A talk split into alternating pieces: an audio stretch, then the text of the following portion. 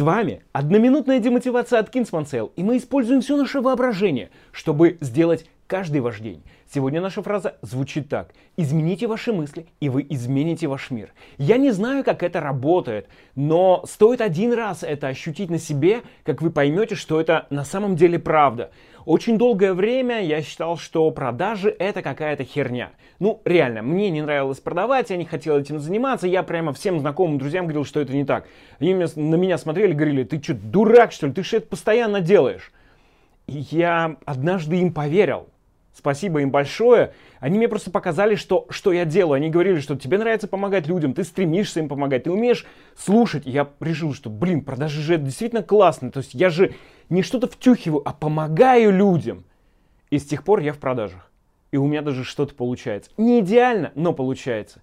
Измените ваши мысли, и ваш мир тоже изменится.